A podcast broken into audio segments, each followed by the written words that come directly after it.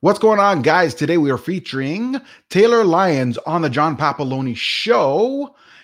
She is someone who wanted to give back. So she created a, a uh, an organization called Giving Back Canada, and she take, took action during the COVID 19 pandemic. I'm going to let you talk to Taylor and get her story direct because it's going to be a little bit more accurate than mine. So here we go. We're going to bring her in. Welcome to the show, Taylor. Hi, thank you for having me. Always a pleasure.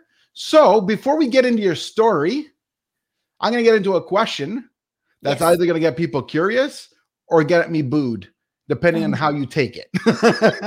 oh, no. So, okay. It, I found it interesting. And it's one of those things that everyone asks the question, and, and that's usually how they create.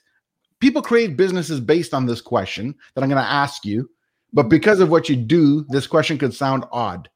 Okay. It's one right. word and it's a question. Why? Ooh, you should prepare me for this one.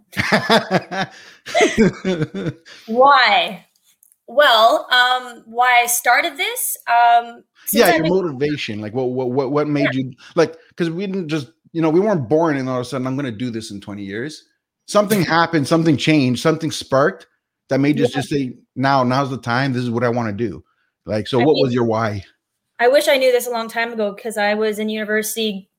God knows what I wanted to do. I had tried everything but. So it's nice that I finally found, you know, my purpose. But why I started this, um, growing up, my mom was very heavily involved with shelters and giving back, and I didn't really understand it when I was a kid. But I was always donating or going and volunteering um, during Christmas, and I kind of think it just resonated as I grew older. I just always found my, myself wanting to give back, and I didn't really know why.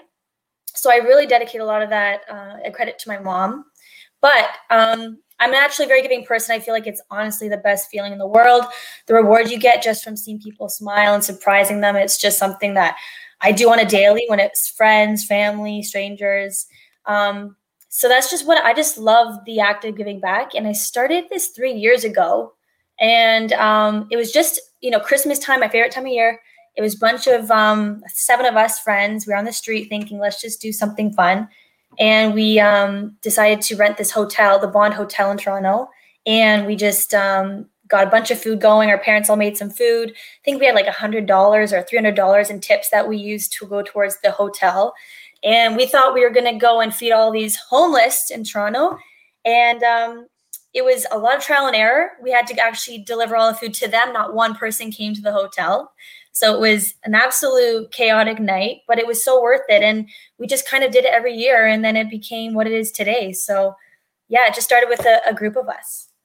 Nice, nice. So currently, like, like how, how are you guys, how are you structured today? Like, is it really just you or do you have the same people? Is it different people? Like, yeah. how, how did you build this up? So we started this again three years ago, or 2017, I'd say, and it was just a random six or seven of us. Um, all of them are kind of on their own path right now. They're always, you know, readily available whenever I need them. But in terms of my team, it's been mostly me. But I've had about six or seven people in the past two years come on board, and they've been extremely helpful and dedicated. And we're starting that charity process. We hopefully will get charity status soon, any month now and we have um, two board of directors and we have a lot of like constant volunteers who are really close friends of mine. So there's about six or seven who are on board 24 7 and we have weekly meetings. So it's really becoming an actual um, a full-time thing for me soon.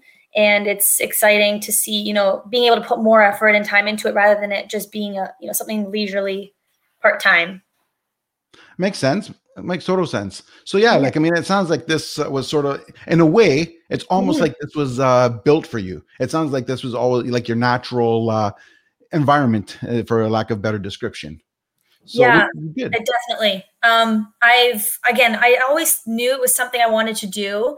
Um, whether it me being on a TV show with like you know giving back or like you know Extreme Makeover Home Edition or any of those where you're surprising people, and um, I've always been inspired by that.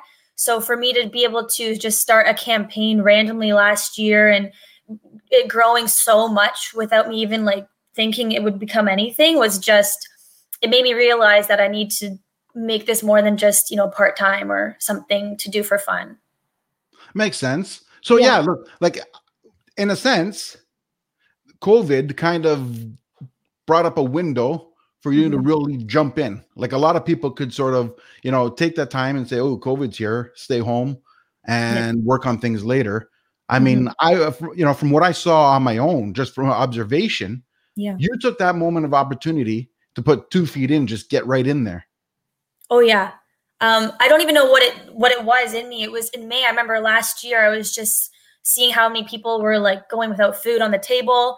And I told my friend, I'm like, what if we just like put a campaign out on Instagram, like as tried to raise two thousand dollars. I'm sure no one's gonna contribute because we're all in a pandemic, we're all struggling, losing our jobs. And then within like 24 hours, we raised five thousand and I was like, okay, well, that's it. We don't need to raise any more. Like we're way beyond what we our goal. Like let's just act on it. And then Roman, our our great friend of ours, he was like, "Are you kidding? Like we're gonna keep going." And then he's the one who pushed me to fifteen thousand, and I can't. I think we even surpassed that in in ten days. We got sixteen fifty and that was my calling that's when i knew that this is all without getting charity status without tax receipting this is just people who are you know going through the toughest times in their lives and willing and wanting to give back and we have to act on it and so that's kind of what made me think you know i have the power somehow to do this and people are on board and and then we just kept going we've been doing more and more ever since yeah that which which is great i mean mm-hmm. like yeah, I noticed on uh, one of your Instagram videos that uh, you ended up getting a large donation, like without yes. mentioning the amount. How did yes. that come about? Okay, so Hunter, shout out to Hunter if he watches this. Um, he reached out to me randomly. It was on our last day of our Christmas event, and we had raised um, sixteen thousand five hundred, and um, we were ready to go. We had all the families lined up. We were going to help, and then on the last day, he sent me an Instagram DM and he said, Would you do it all over again? And I'm like, Who is this guy? And I was like, I, At this point, me and my team, we were dead. Like, we had been planning two months prior. And then we had like, you know, Instagram and like marketing is a lot, especially when you're doing it all on your own. And I was posting daily videos, you know, creating content and then editing it and posting it within that hour. But um, so I gave him a call and he was like, Yeah, I'd like to match your donation or your 16,500. And I'm like, Pardon me? Because we're not a charity. And I'm, I'm like, he probably expects like tax receipt or something. And he's like, No, like, I just want to help grassroots organizations and people who I can tell really care. And long story short, he his only um, request was that we go 24 days, so an extra 12, and um, and that his contributions went to families and kids in need, so that there were toys under the table or under the tree for Christmas and so we ended up um, going with it and that's kind of we documented all of it which you saw. It was it was yeah i'll never forget him that's for sure. Yeah definitely. Like that that was it was incredible right? I mean it like, it, it's i guess it's not something you would expect. You don't just start up something and then all of a sudden poof you get a call. Like like obviously that caught you off guard and even even your reaction it, it showed that you were caught off guard oh. which is great though but it goes to show you the level of humanity that's out there Oh, I know. And he didn't want any recognition. Obviously, I gave him the recognition, but he didn't want anyone knowing. Um, it was very private and it just came straight from his heart. And even to this day, he asks me when the next event is and he'd love to come out and help out. And um, there's just really good people out there. And um, yeah, and I can only imagine once we get charity status, who we can, you know, reach out to and how we can help and how much we can help. Yeah, which makes sense, right? Like, mm-hmm. which is great. I mean, like, what what are you like? What are your plans? And like, what are we in now? We're almost in summer, right?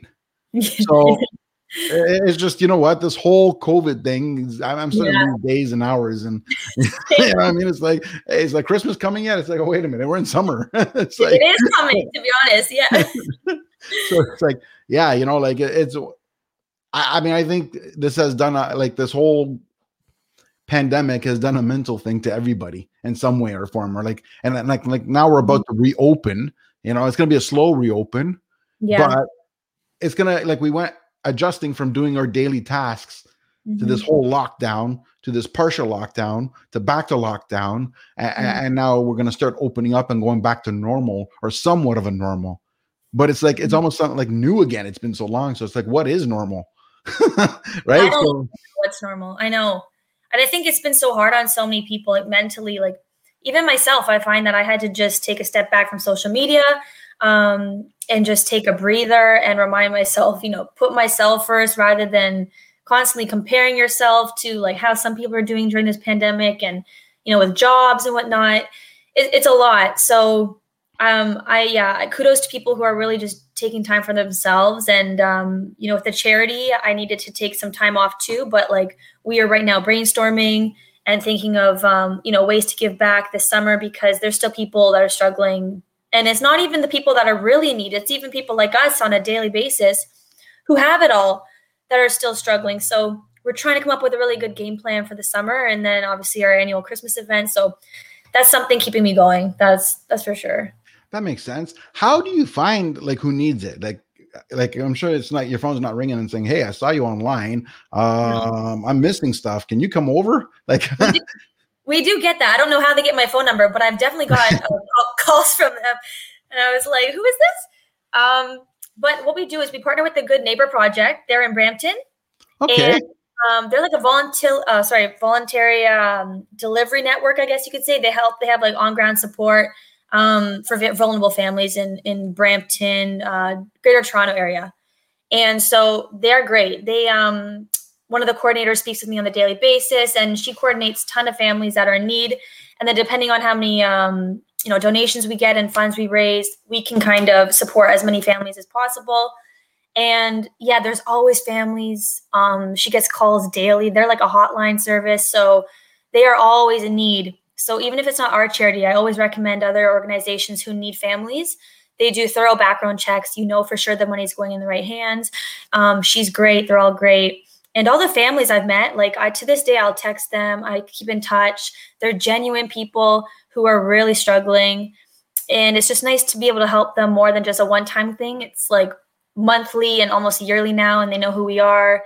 So yeah, we're just we really want to expand our network and be able to help more than just the families we have helped so far, but they've become like family. So it's it's more than just giving and a one-time donation. It's it's nice to to have that relationship with them. Makes sense. Like, how did you come across the organization? Like, I mean, like, did you just look for them? Did they find you? No, I so last May I was like in a crisis, saying like we have to like help people, and then I went online. I was looking at all these hotlines in Toronto and um, Brampton area, and they were the the only ones who got back to me. I guess they didn't think I was serious enough. Everyone else, and um, that I wasn't able to raise funds to help the families. And then when I told them that we had, you know, sixteen thousand dollars, they were like, "What?" Um, so yeah, that's how I got a hold of them. I just through Google. Um, but they're all over Facebook. They have a huge Facebook page. Um, anyone can uh, uh, request to join, and then if you are in need, you can always request to join. And then if you want to be a volunteer who delivers groceries, you can also do that. So I'm on there too. Whenever I have free time during the summer, I will go and um, you can always deliver if you if you want, and it's free delivery, free groceries, and um, yeah, we partner with them. So the funds go straight into our charity account, and then we would um, call them, whichever family is in need, get their grocery list, and then deliver on the day that they're home. And we document all of it so that the uh, donors can see on Instagram. Nice. So yeah. I'm sure you had challenges, right? Like, I mean, already when you were your story there showed that there was some challenges because you had to mm-hmm. find somebody, right? And you had uh, oh, some challenges. So, what was your biggest challenge? Biggest challenge. Um, well, when we first started a couple years ago, I thought again everything would just happen so smoothly. I thought when you have volunteers come out that they all would, you know, get there on time. Um, you you give people certain chores to do, responsibilities. Sometimes they aren't fulfilled um, you have to always make sure that when you're speaking to a family or say someone who's homeless you're not always going to get this oh my god thank you kind of reaction uh, but you have to be mindful that you're doing this for the right reasons and they may be under the influence or going through something and it's not always this oh thank you so much kind of experience you know so a lot of the volunteers have feedback like that like i didn't feel appreciated um, but you just have to be mindful that you're doing the right thing so that was one of the big, um, yeah, I guess issues with volunteers in terms of coordinating and logistics. Um, again, just locations, um, permits, a lot of things you got to think about. Um, and now with COVID, I guess restrictions again, not knowing, you know, permits and the fines that are happening, what we can do right now, virtual or in person. there's a lot of things behind the scenes that you can't really share. And on Instagram, it's just got to be all smiles. But um, you figure it out. Like along the way, you if something goes wrong, there's always a volunteer or a, the board of directors. There's all so many ideas coming at you that no matter what, you figure it out. Have you ever had uh, like a mind like have, have you ever been in the mindset where like oh uh, you know things are getting rough? I'm not sure if, if I'm gonna make it. Make it in in which like, sense? As in you know like you get started, you, you hit a roadblock. Mm-hmm. Have you ever hit like that roadblock where you don't think you're gonna break through? Like you get you're stuck. Um in terms of um, like raising funds and whatnot, some people ask me that too, especially people who want to start an organization themselves. They're like, I don't know how to start. Um, there's gonna be days where I was, you know, assuming we'd raise ten thousand in a day because we were on such a high, and then nobody's really budging, right? And you just got to think of again, for example, I decided to go from Insta- Instagram and Facebook fundraising to PayPal, where we had a direct link. I thought it was more professional. You know, it was our second time around, but people really loved that, you know, that goal thermometer on Facebook and to see that competition and to see how many more days left. And it was just that adrenaline rush. So we actually lost four days of donations where we got maybe two donations. But as soon as we went, back to Facebook, it was like we hit that goal automatically. So those are just things that you learn as you go. And, you know, Roman was a huge part of that. And he was like, damn, like we screwed up. But you learn as you go. And now I'll never make that mistake again. But in terms of roadblocks, um, no, I'm very positive, and um, I always tell myself it's gonna what it's meant to be will be. So yeah, that's I true. Positivity, and you're doing something for a good cause. So at the end of the day, if you raise five thousand, that's five thousand dollars you didn't have to begin with. You know. That, that's a very good point. So, yeah. what was what would you say was your biggest win? Well, besides Hunter donating that or matching our donations, that was my biggest win. Um, I would say the the community that we've built.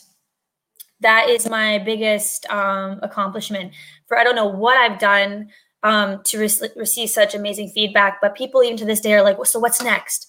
You know, and to see me like just have one like simple idea, and I just like made a little campaign um, called Meals on Us, and I put it on like a little Bristol board from the dollar store, and I took a picture in front of my house, and I just said, "I want to raise two thousand dollars," and my family was like, What are you doing? Like, it's a pandemic. Like, you're stupid. Well, she'll get mad at me when I say that. But just thinking, like, why are you putting pressure on people to donate? Right. Um, and then it just became something to the point where now people see me as this charity, you know, leader. Um, so that's my biggest win. And just seeing how everyone knows me for the founder of Giving Back Canada and them being so eager for like our next event and constantly checking my page, constantly asking what, you know, how they can help. Yeah, I'd say that's that's probably my biggest win. Awesome. So you even made it on TV twice, if I'm not wrong. Okay, that's another big one. Actually, I forgot about that one. yeah, I did. Um, so we actually have a um, connection from CTV, and um, I, the first time I actually was lucky enough to get on TV um, and we spoke about the Meals on Us campaign. That was really cool. And then I kept in contact with him and I said, hey, can we, you know, for our December campaign, do you mind if we reached out before the campaign's over to get raise those extra funds? And he was nice enough um, to get us in there. So he's a great help. And um, it's always nice to just get, you know, the extra footage, especially for content. And um, yeah, hopefully when we raise more money with charity status and we can get on TV once again, um, it'll just continue to grow. Yeah. Yeah, I thought it was pretty cool. It was like I did not expect to see it. And then no, me either. I'm like, oh, there it is. It's like, wow. that was yeah, awesome. I was, I was, so nervous. I'm like, Mom, what do I say? And she's like, just t- be be truthful. I'm like, but I'm on TV. yeah, That's it was, it was great. Yeah, I, see your uh, you have your grandpa on your uh, content a lot too. Oh, he is the sole reason why I think it's what it is. yeah, you're yeah. Like he seems very supportive of you. Yeah, well, I do like force him to do those videos with me. Oh. but it doesn't look like you force him. It looks like he's right into it, you know? Like, yeah, no, but he'll be like the next day, how many views did it get? And I'm like, oh, you do like this. yeah, he's that's great. Awesome. Yeah, he's great. Yeah, that's amazing. You know what I mean? Like it's you don't see that every day, right? Like so that's pretty awesome. I yeah, mean, like, no. he's 94 and I still make him dance and dress up in onesies, and you got to do it for the content, right? yeah. Wow. 94. I would have never guessed that. Yeah. No, 94. He just turned 94 this year. Awesome. That's good for him. Yeah, no, I know he's kicking. He's killing it. He's waiting for the casino to open. He's still dri- he's still driving. That's awesome. Yeah, like man, uh, I, I, guess you know I haven't been to the casino in forever either. Not that I go that often anymore, yeah. should I say? But I lose every single time, so I don't mind that it's closed this long. But he's having an attack, panic attacks. ah. oh, that's awesome. Yeah, I, I go through streaks as well. Like I um it's one of those things that I'm actually pretty good at it. Oh yeah. Um, oh yeah, I win quite a bit. Like we used to have a little. uh we used to have fun with it. I mean, a couple of friends of mine. We would go yeah. there for the uh food. Yeah. Right? So we t- tabulate. Um, we all went there. We like, for example, we'll take uh, Woodbine. We, oh yeah. The food we'd mm-hmm. eat. We'd pay. All pitch in to, to uh to buy, like to mm-hmm. pay for food. We pay for our food, and then we all took twenty dollars each from our pocket. well, because I was good at this, yeah. they would give me the 20 bucks and I would play cards. When I won back the money from the uh, food, yeah, cash out and leave. So like what like the rule is there's like four of us, so it's 20 bucks each. So for mm-hmm. 20 bucks represented a meal. So I used the 20 bucks. If I lost it, that person, you know, that was bad. And we kept going. Uh, but usually I almost won. I would win enough for three out of the four that it would cover even the fourth person's meal. My God. But we ended up going out for free. I went we went there like that for like two months straight. did you play um, were you on roulette or blackjack? I played you... blackjack. And um, especially Niagara, Niagara, where it's the real cards, not the uh, computer. Yeah, that's oh, the best boy. Fallsview or yeah. I, I played both. right? Actually, I was pretty good at it, to be honest. I remember one night I was just going so well. They kept switching dealers. They kept doing all these things, and I just, I just kept winning. Kept winning. You know, is that was because I'm unemotional with it. Yeah, true. But here's my fault, and this is where they nail me. And then every single time, what happens is you get just say I'm at fifteen hundred dollars one, and yeah. I said, okay, I'm going to get to two thousand, and I'm going to uh, quit, call it a day. Yeah. What ended up happening is that I get bored so I don't want to play the 50 bucks here, 100 bucks there, 25 bucks. I want to just let me play the 500 bucks. I win the hand. Let's get out of here. I play the 500 bucks. And what do you think happened? You win. I lost. so now I'm angry. Once you get well, me angry, yes, once I'm angry, goodbye, gone. Now I got to win it back. And I started off up $1,500 and I leave down 2000 yeah, so it was pretty bad, but I'm angry. And once I get angry, then you just lost. and then you don't come back for a year and they're wondering where you went. yeah, for real. it's like, and I remember because at one point in time I got so used to going, I mm. went to mm. do it delivery and I went to do a delivery to a customer. And mm. he always used to pay cash. Now, there's one particular time I said, you know, pay me by check because he lived mm. there. He, he worked like the uh, the it was a restaurant, but the restaurant was across the street from the casino. So I'm like, oh, no, yeah. no, you got to pay me by check. Right. so he shows up and goes, I don't know where the checks are. Here's the cash. I'm like, what are you doing to me? You know where this is going. there. yeah. And I decided one day I went there. I went yeah. there with that money. I, I tripled the money. Sounds great, right? Yeah, so that's great. Ordered again. Oh no. I went back again. It paid me by cash. Went to the casino all the money I won the week before, I put it right back, or two weeks before, put it right back, and that was the last time I ever went. But I was like, I'm like, how many times you got to hit get hit in the head before you learn? no, I know. Well, me, the first time I got hit in the head, I learned, and I never went back. So yeah, no, it, it takes a special person to, especially if you're like there all day long. I don't know how people do it. Oh, like oh, seven, eight hours. Is that what you were like? Oh no, no, no. Let's be clear. or you were just like a one. I was plus or minus two to five thousand bucks within yeah. 15 minutes. Oh my god! So it wasn't a lot. It was a oh, short. Oh yeah, no, no, not at all. It was just like that. So my friends would want to play. Let's go here. Let's go there. I go. I'm out. If I'm out, I'll empty my bank account if I stay here. I got to go. Yeah. so it's like, it's like before I lose everything, I'm out of here. oh, okay, so when things open again, that's where we're going. oh, nice. Yeah, if you want to if you want to go there for 15 minutes, great idea. I'll do it on a day that you win, though. Okay, so let me know when it's a good day. okay, well, if we play real cards, you know what it is. We'll, we'll play poker, not Yeah. poker, blackjack, a couple of days before. Okay, we'll just keep playing, yeah, and then this way I get into the rhythm. When I'm in the rhythm, I'll probably win. The Okay. advantage I have is I remember, so I know there's three decks in there, so I know there's 12 aces, 12 whatever. So Mhm. as I watch a couple rounds, I remember what came out. Yeah. So I know the probability based on that, so I know how when to gamble. Okay.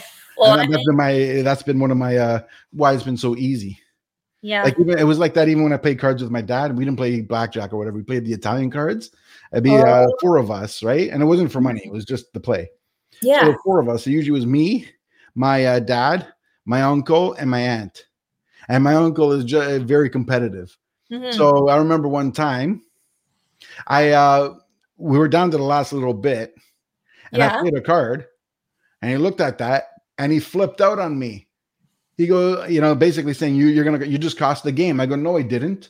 yeah, And he goes, yeah, you cost the game. You don't play that. You know that other one's out there. I go, yeah, but you don't have it. She doesn't have it. He has it. yeah, And, then, and he's looking at me. He goes, you don't know that.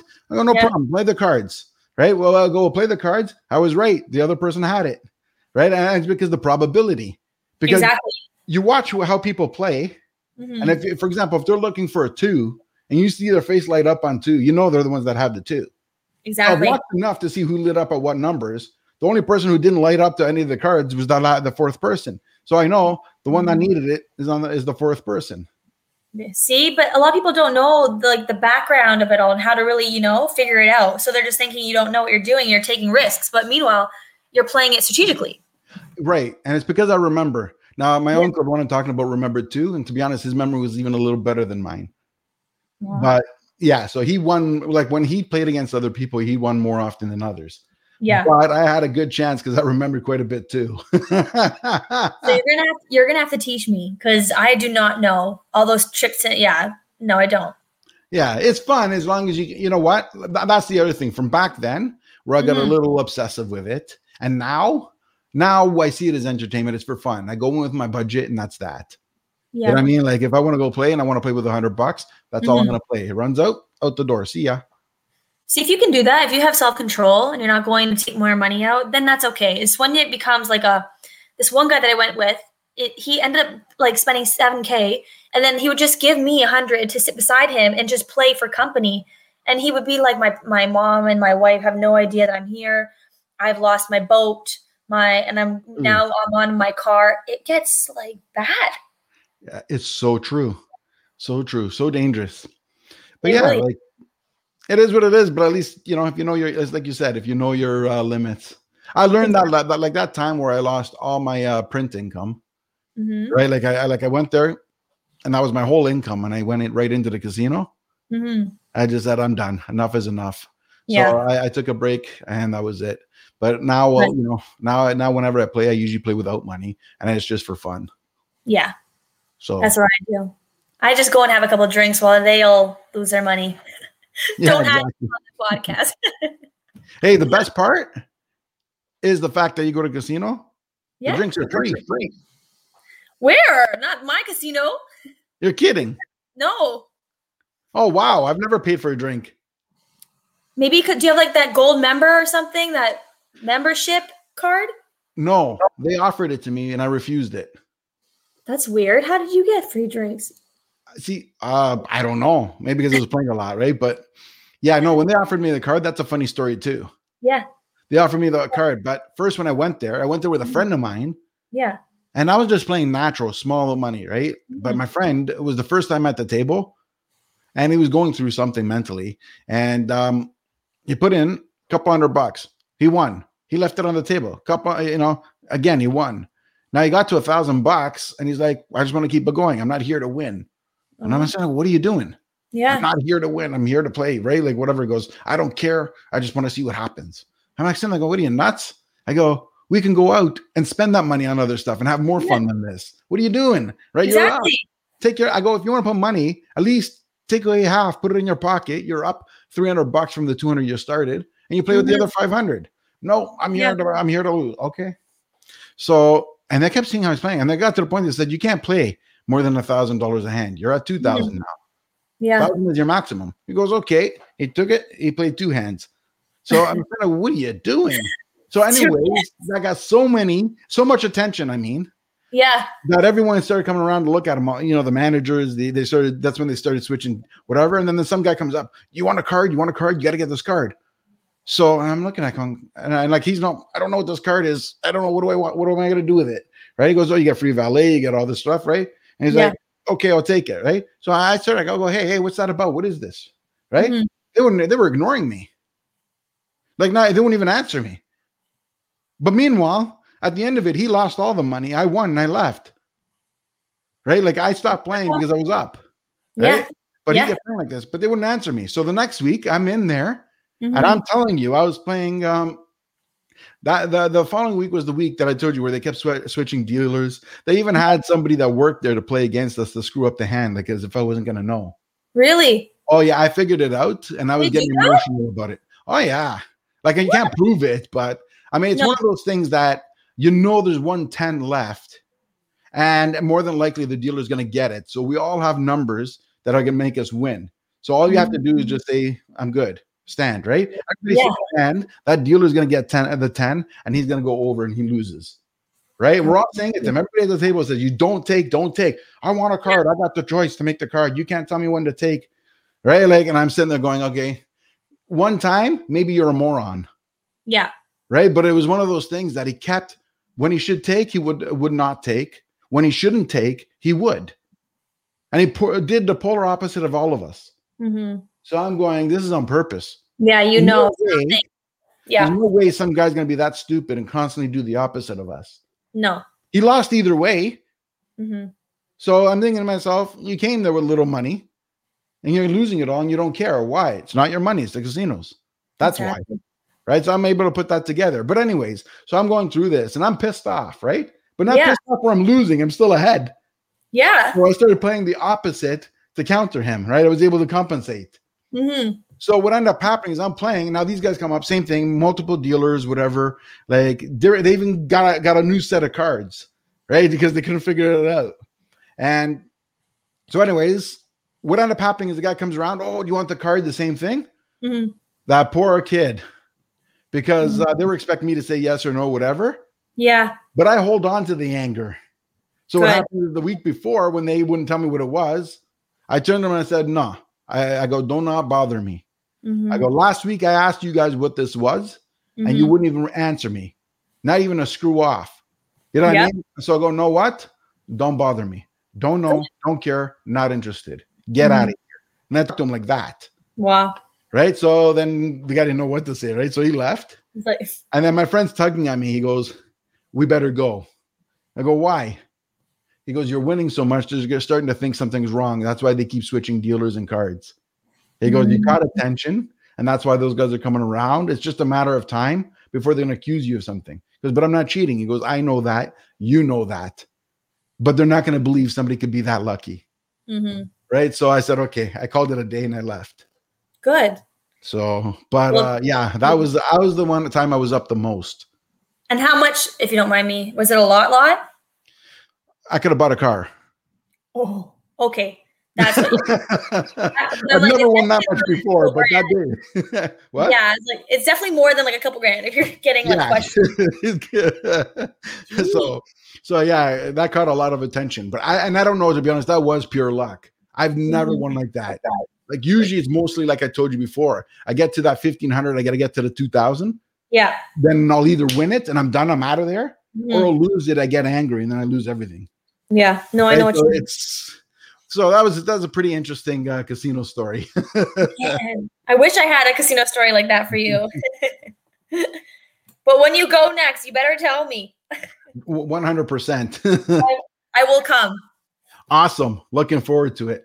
That is So, so- question for you: Where do you live? Because I mean, you you joined that that organization, or you're working with the organization in Brampton. You said Yes. they do all over the GTA, but you chose Brampton for a reason, or was that because the person answered it first? It's um, because the person replied and it happened to be in Brampton, but I do live in Mississauga, um, Etobicoke it's area. It- where, which Yeah. area? Uh, it's like Mississauga, Etobicoke. I'm right on the border. So I just say Mississauga, but um, I wanted to like cater to all the families in GTA.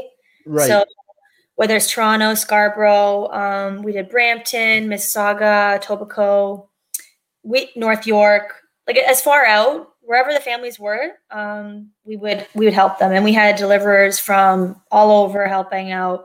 We did tons of them all summer long and Christmas as well. It was crazy busy, but it's nice. You meet so many new people, right? Well, that's the thing, right? It's always being, uh, it's it's networking. I mean, that's really key, Oh, right? for Like, sure. I don't know if you've ever heard this term, but I've heard this term many times. Your Mhm. network equates to your net worth. That is so true because I had never used LinkedIn in my life prior to this kind of pandemic. And the connections I've made um, through like future donors, corporate donors, just people helping me getting charity status, how to, you know, go with my through my bylaws, things I never knew. It was like either I take a course and learn how to do all these things, or I just reach out to people and doing Zoom calls with them and getting their feedback and paying them for their time or whatnot.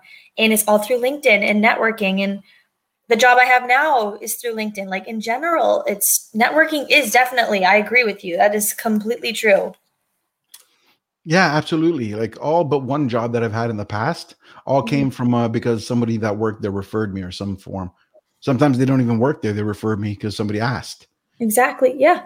Like I wouldn't have even met you if it weren't for Roman and then reaching out to you or you reaching out to me and, you know, taking chances, you know, getting on podcasts like this or and who knows who knows who will see you on on my Giving Back Canada page if this is ever posted and who may see me on your podcast. Like, you know, it's That's great. true. Everything's That's true.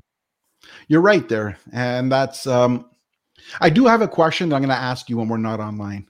Yeah. It's something that's been killing me, but I've been hesitant on asking it. Okay. It- It's nothing. It's just. It's one of those. it's one of those things. I'm trying not to say it, but kind of give the clue of what it is, right? So. I don't know. I don't know. I'm not getting clues. oh man, it's. Uh, I'll ask you after, but it's a curiosity thing. That's all. yeah, no problem. So, but uh, yeah, like so. Okay, yeah. So you're trying to get charity status. Yes. How's that going? it's going. Um, so we we actually had a bit of issues. We tried to submit it about six months ago, or maybe longer, but we did through mail. And um, after speaking to a nonprofit lawyer, she said, you know, it's best for I guess anyone listening who is trying to start up a charity too to do it um, online. It's much easier. It's much more. It's much quicker, and it often gets lost in the mail. Apparently, when you're doing it um, physically in the mail, and I didn't know that or else I would have easily tried to do it six months ago online. And so the uh, board of directors, you know, one of them actually submitted it a while ago. We were wondering, we're like, when is this happening? They kept saying like any minute now, and we wanted it for Christmas, especially because we wanted to reach out to like banks and you know large corporations. And then we called them, should have called them a lot sooner, and they said we don't have any, you know, submission from you. And I'm like, are you kidding me? So we ended up having to just recently, about six months ago, not even uh, resubmitting it online. So we're just waiting at this point. But regardless, we're going to be partnering with a charity if we can't get charity status on our own. Um, but I'm not worried because people like look at the success we did even as a nonprofit. But it would just be nice, you know, having your own business number and and whatnot, instant tax receipts, things like that. But soon, very What? soon. What has it been costing so far? Like, is it expensive to do it? Is it? Uh, is there stages? Yeah, there's definitely um there's overhead, there's a lot of operational fees. Um we don't use more than like 3% or so on operational. Um I don't get paid for any of it um yet. Hopefully I can, you know, once we get registered um we can actually make a salary or I can so that I can put my all into this and make this a full-time career rather than just doing part-time. Um, not that I want to make money from it, but I feel like when I put my all, I can also raise more and then help more people. So it's bittersweet. You know, you kind of there's a win-win in that sense. Um, there's definitely operational fees, like you know when you get the U-Hauls going, um, permits, um, catering with food and whatnot, things that aren't being donated, um, paying videographers, um, editors. We don't have a marketing specialist yet. It's all kind of me, but eventually it does cost a lot. Um, in terms of registering, Um, bylaws cost a lot. We did do our own charity proposal, but if you want like a nonprofit lawyer to do that, that costs thousands. So it's a lot. A lot of things you don't know until you're actually in it. Um, but we do have to keep the operational fees below a certain percent, um, especially when the donors are donating. They don't want the money going to you or to operational. They want it straight going to the families. Kind of makes sense because yeah, it's sort of like yeah, it, it kind of makes sense. It's a mindset thing again. Mm-hmm. Reality is that I think what happens is when people donate, they forget you got to eat too. So when they yeah. think I'm giving away uh, money because I want to help you to, you know, just say 10 families, mm-hmm. they, yeah. it looks at that and says, Oh, I want my money to go to 10 families. Mm-hmm. How exactly. you get it there, nobody processes that. No. Right. And so, as they get bigger too, you know, the, the fees are greater, right? You're going to need more U-Hauls. It's going to be, and when you get venues and hosting events for these people, like that's, those are costly as well. Right. And, yeah, some people do question, like, do you make money from this? And I genuinely don't right now. Um, but eventually, if it does become my full time, you know, I let people know that I would be. But that's also because I'm putting my like absolute all into it, and I don't do anything but this. So I need to be living off something in order to, you know, make something out of it. Totally, totally, yeah. I get that. Yeah, which which is true. So mm-hmm. Now I was going to say, like, you mentioned permits a lot, right? And, mm-hmm. and I just naturally again from lack from my own ignorance and lack of education. Yeah. I would have never thought you would need permits. No, me either. Um, but I actually, you know, recently, again through networking, I contacted this um, girl from I don't know if you've heard of Homes First Society. They're a um, homeless shelter, family shelter in Toronto. We helped them for with uh, our donations this Christmas, and she's an amazing fundraiser. And she would put on all these events, and she was telling me, especially for COVID now, you're going to be needing permits if you even want to go for like a virtual um, walkathon. If you want to do any type of kind of like a you know an outdoor sporting event, you would need to get permits, even to be running down a trail, even if it's just you and someone participating in an event. Um, you would have to like book off that time and get a permit for that just simple that hiking trail.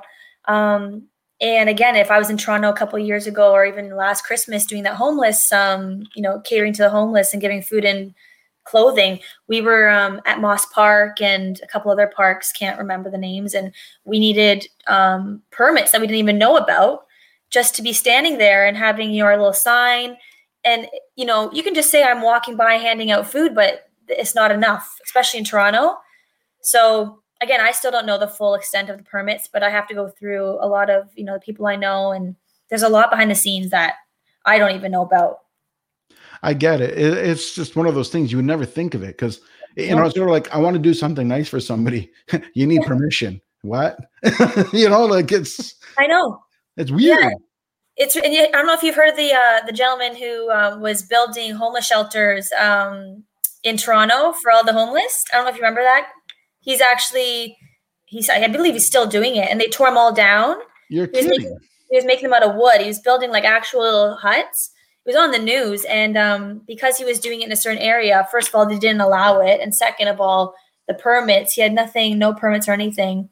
So it's very, very strict. You definitely got to know all the policies and rules, especially in the city that you're doing it in. Um, but again, I I have people that kind of work on that part while I do more of the the social media being the face because it's a lot. It's a lot of work. True. So you're learning delegation. Yes. Is yeah. Pardon? Is it easy for you to delegate, or do you are are you the type that likes to mm. hold on to control? Um, I prefer delegating, but if I'm if I'm saying I'm organized, I wouldn't necessarily say say that I am. I'm very much like, yeah, do whatever you want. Like we're just doing good out here. Like if you want to do this, do that. But then it gets to a point where I um I have friends that like put me in line and they're like, no, Tay, like you need to do this by this time because it would get too much and people would be standing there clueless. And um, but you have different people for different things. And I think like you can't be great at everything. Um, I have expertise, and so do all the people on my team, and that's why they're there. But um, I definitely have people on my team that are that keep me in line and that organize everything because I'm kind of just that happy-go-lucky. You know, I don't see the the extent of what it can turn into if I don't really organize properly, especially for events. Makes sense. So, what is your number one strength then? I'm a people's person. I think um, I I've never thought of myself as a leader, but I think because I'm so passionate at what I'm doing that I automatically just people gravitate towards it. Um, and I think my positivity, I think that's um, it's like very I'm very enthusiastic. I always see the the good in everything, and people really gravitate towards that. So I think just getting people on board and joining something in my movements is my strength, just because of you know how much I believe in it. I think that would be my my number one strength. That makes sense. I will actually say a lot of like based on what you just described in a, in a sense and watching, you know, what you've been doing and stuff. I mm-hmm. think what makes you the key leader here yeah. is your uh, ability, like with empathy. You can be very empathetic with, with what's going on and very sensitive to other people's, you know, needs. You. Yeah. So I, and I think that's a very very strong strength in today's world. I agree. And I feel like a lot of people are realizing that in the pandemic. And rather than straying away from understanding, we're more seeing all the things that we do have that we're fortunate in having. Um, and I think that's why so many people have contributed and wanted to help out. And I think as much as it's been a curse and like it's been the worst times of my life and many people, it's also a blessing. And a lot of people have found their way or found, you know, empathy, um, and they're yeah they're realizing that they're still good in this world and there's still room to be to do good in this world because there's a lot of people who are selfish out there but we've seen a definitely um some the opposite with our with our events absolutely well i think everybody has a selfishness to them definitely but it's more of being aware of it and mm-hmm. being in control of it so yeah. that you can have the ability to go beyond yourself mm-hmm right? So I mean, it goes back to what you said. If you're if you can't feed yourself, mm-hmm. how are you going to feed other people? Yeah, exactly. Right. So yeah, yeah. Go ahead. No, I remember you when I met you, or you reached out to me. You had said that one of your your friends or a recent partner of yours was actually homeless at one point, and you like looked beyond. I think she was in a homeless shelter, and yeah. you were and it, it, just shook you and you're like this is why i want to help out so bad because as much as i have everything it, sometimes it takes like someone close to home or even yourself to go through something that you're like damn like you know it, things can change so quickly yeah that's true that's true like it's and you know like i lack sometimes i lack a realization of my environment or at least i did growing up mm-hmm. like, i grew up in a different environment like I mean, for a lack of description, I grew up, uh, you know, pretty well off. I mean, not mm-hmm. well off or have got billions of dollars and I can buy a yeah. jet, but I mean, well mm-hmm. off is, and I never woke up wondering whether I was going to have food on the table. I never woke up wondering whether I was going to sleep in my car or sleep mm-hmm. in the mm-hmm. house. You know what I mean? Like I, I was never one. I never even wondered if I was going to have a car, whether it mm-hmm. worked or not. Mm-hmm. Right. So, but growing up, you don't think of it that way. Like oh, no. you don't even realize it. Mm-hmm. Right. So just given to you. Yeah. yeah. But I, I, I grew up, you know, with the struggles I had, mm-hmm. felt like I was choking. Meanwhile, I was miles ahead. Yeah, I know. Right. It's, it's, it's, like you said, when something happens and it shakes you, mm-hmm. then you really realize and go, oh, never would have thought that. Didn't think that was possible. I know. Well, for me, uh, growing up, like I, I wouldn't say I was spoiled, but I'm an only child. I had got everything that I needed and I pretty much wanted. Um, middle class family. I'm not crazy well off, but I did get everything I wanted. And you think that somebody who's been through it all and experienced it would be the person to maybe start something like this because you've been there, you've done that, you know what it's like to be at rock bottom. Um, so for me, sometimes I'm like, why am I so empathetic? And what's gravitating me towards wanting to help out so badly? Because I've never been there. I've never been homeless. I've always had everything I needed. So sometimes I'm like, what is it? But for since I've been little, like watching even um, X Factor or shows that are like so inspiring and seeing people with nothing make it. And like other shows, like again, like I mentioned, Extreme Makeover Home Edition, like I would just bawl my eyes out seeing them finally get what they want, or being able to pay for medical bills or building a house that burnt down. And I don't, I still don't know why I'm so empathetic, but it's just that feeling you get helping people that really um, has moved me. And so I'm thankful that I haven't grown up being this stuck up individual who's had it all, even though I've had everything I needed, you know? Yeah, totally. Mm-hmm. Totally. I get that. Um, now, let me ask you, how did you choose who you're like? There's so many things you could have gotten involved with, Mhm. right? Like a lot of the, like, I mean, a lot of the stuff you're involved with is, is basically around food and homelessness, right? Yeah. But again, like you said, there's shelters, there's ones for abused women, there's a Mhm. one, for, you know what I mean? There's so many options out there. Mhm. How did you choose the food part? Yeah, good question. So it's interesting to see because um, everyone's kind of learning and growing and evolving as we as we do because we're such a new nonprofit, soon to be charity, and um, to be honest, it started off with food insecurity and the homeless, and then with the pandemic, it was just something like our niche was catered to whatever is in need, and at that point, it was food insecurity and basic necessities because of these families lacking all of everything uh, during COVID and during these struggling times. So it just developed and became, without even me like realizing, the the niche of food insecurity.